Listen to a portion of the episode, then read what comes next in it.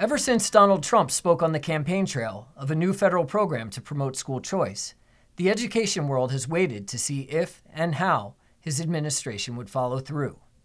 That question was finally answered last Thursday when Education Secretary Betsy DeVos, along with Texas Senator Ted Cruz and Representative Bradley Byrne of Alabama, announced a bill to create a nationwide tax credit to provide school choice scholarships. But with that answer comes a new set of questions. Is the proposal a major opportunity for school choice proponents? Or does it threaten to politicize what has thus far been a bipartisan effort? Why look to the federal tax code in particular as a vehicle to promote school choice? And with Democrats in control of the House of Representatives, is there a plan to get the bill enacted? I'm Marty West, editor of Education Next, and I'm joined today by Jim Blew, Assistant Secretary for Planning, Evaluation, and Policy Development at the U.S. Department of Education. Jim is a key member of Secretary DeVos's policy team and has agreed to answer a few questions about their new proposal today. Jim, welcome to the EdNext podcast. Thank you. I'm looking forward to the discussion. So let's start with the basics. What is an Education Freedom Scholarship, and how would this new federal program work? Sure. In one sentence, the administration, Secretary DeVos, is proposing a new federal tax credit designed to encourage donations to scholarships for elementary and secondary students. Now, there's a lot of a lot more to the proposal, but in essence, that's all it is. Uh, it's a one-for-one tax credit, federal tax credit for people who contribute to scholarship programs. Because it's a novel proposal, if you don't mind, let me talk about two or three things that make it different from what has been presented um, previously. So, first, um, it's important to note that uh, the scholarships will be funded by voluntary contributions. In fact, if no one contributes, there will be no scholarships.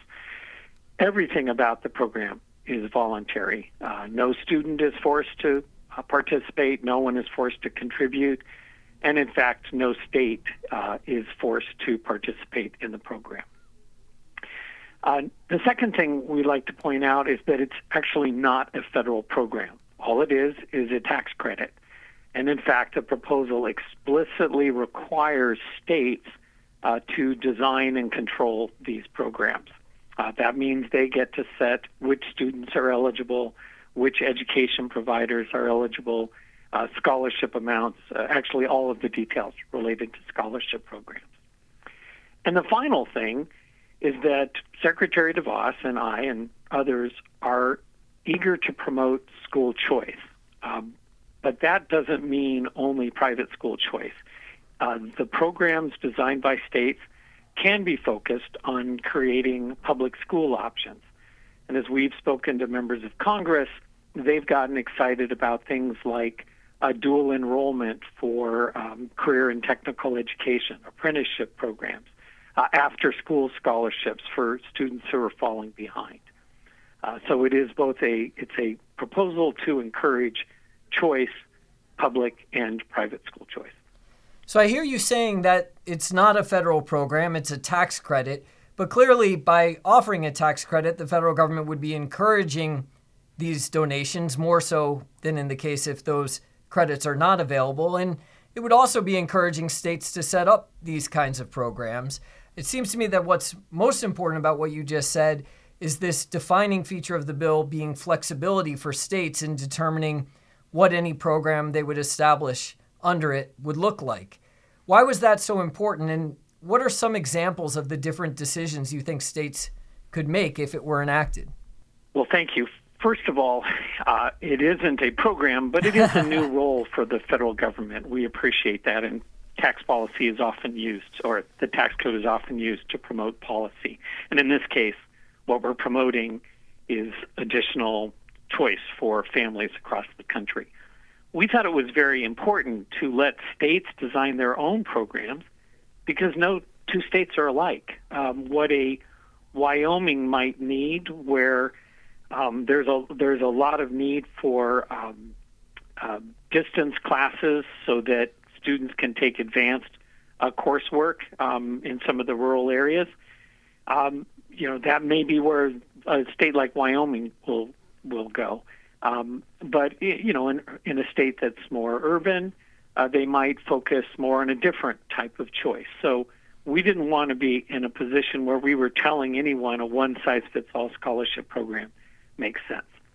And tell us about the advantages that this tax credit for contributions to state organizations approach has over other possible federal approaches to school choice, such as a national school voucher program.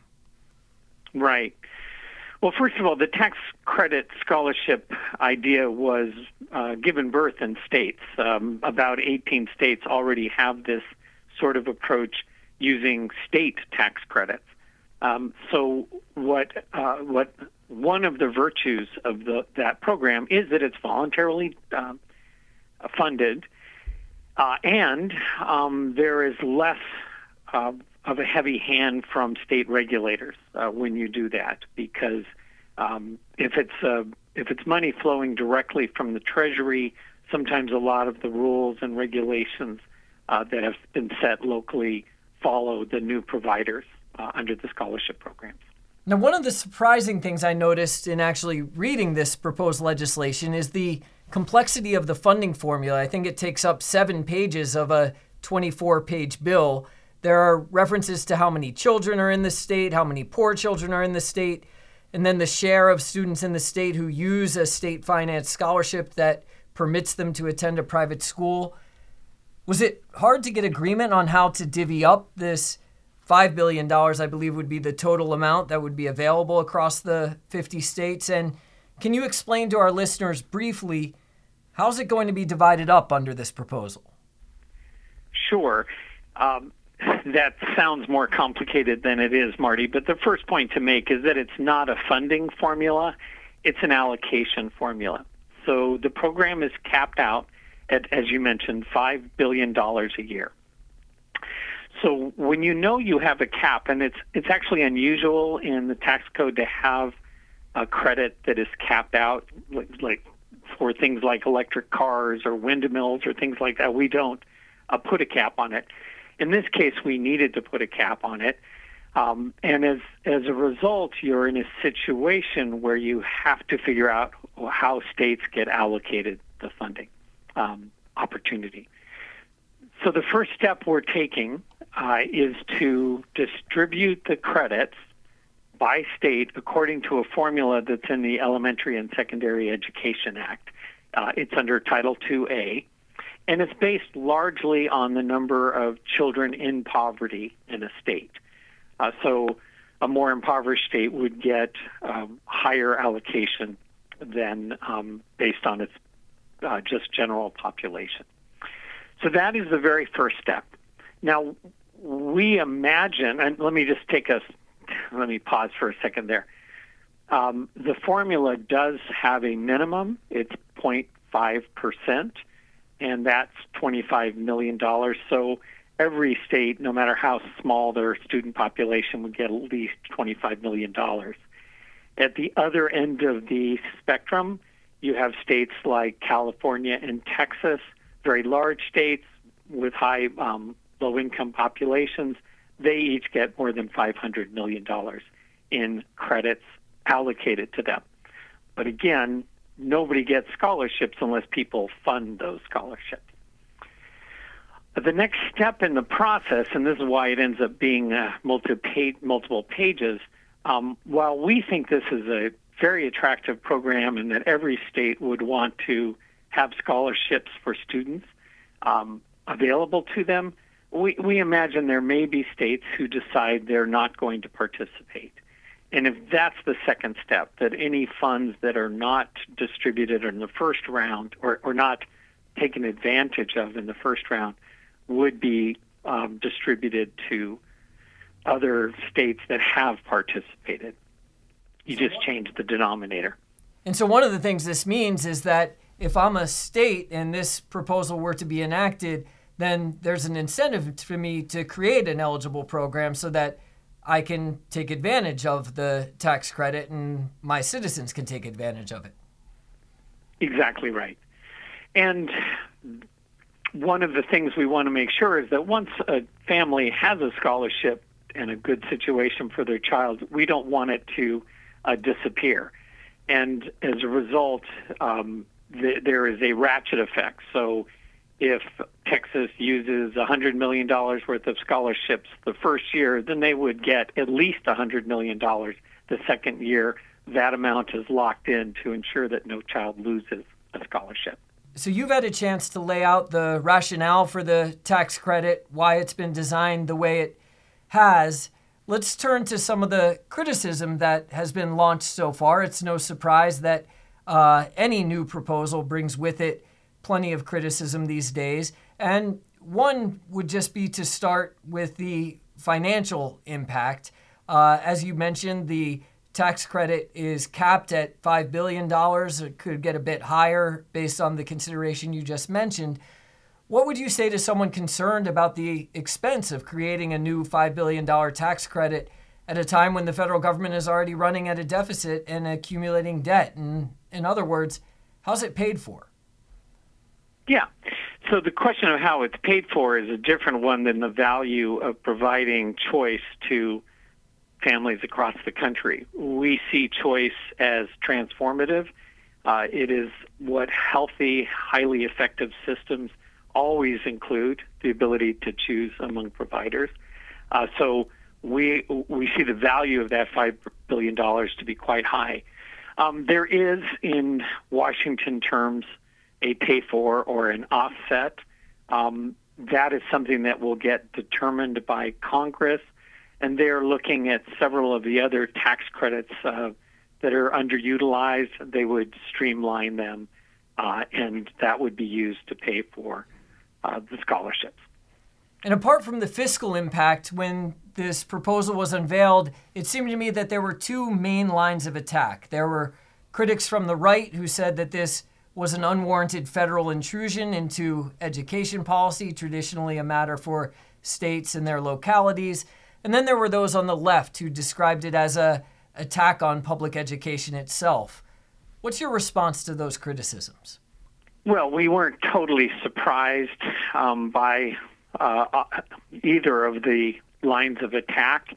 Um, frankly, we wish that they had been more creative than just recycling their boilerplate language. Uh, it would help to actually read the bill uh, before you criticize it.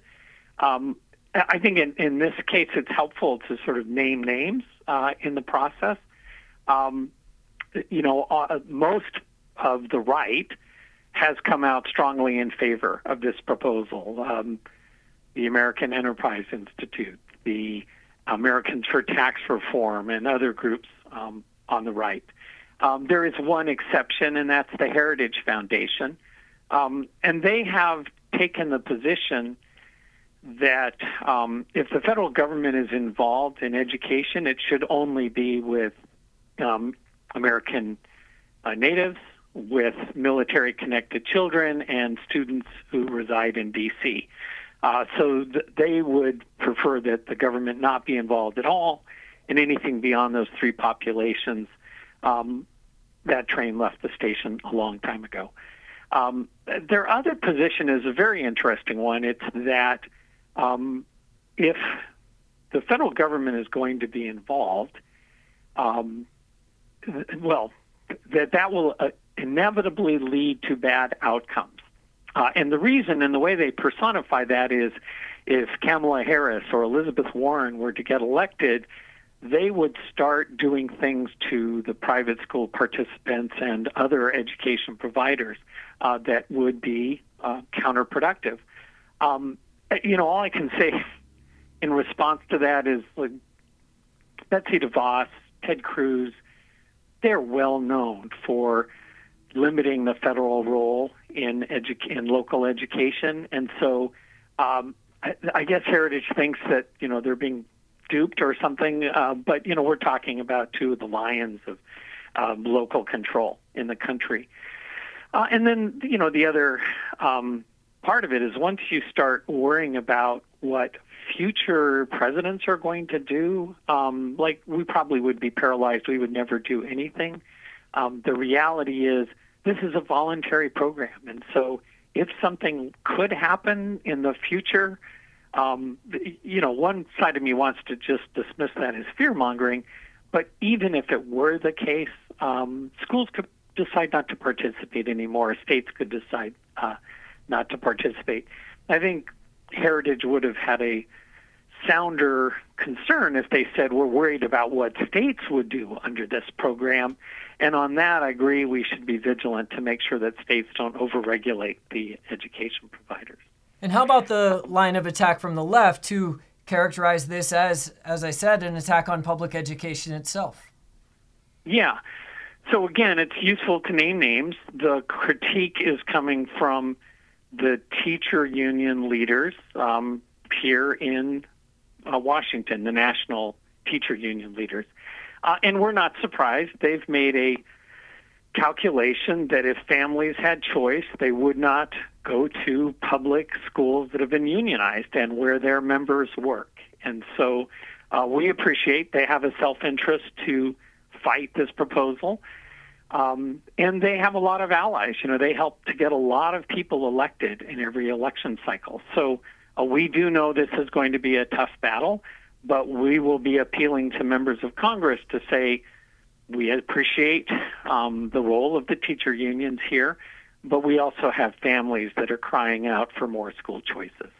So let's continue on that shift towards talking about the politics of the proposal.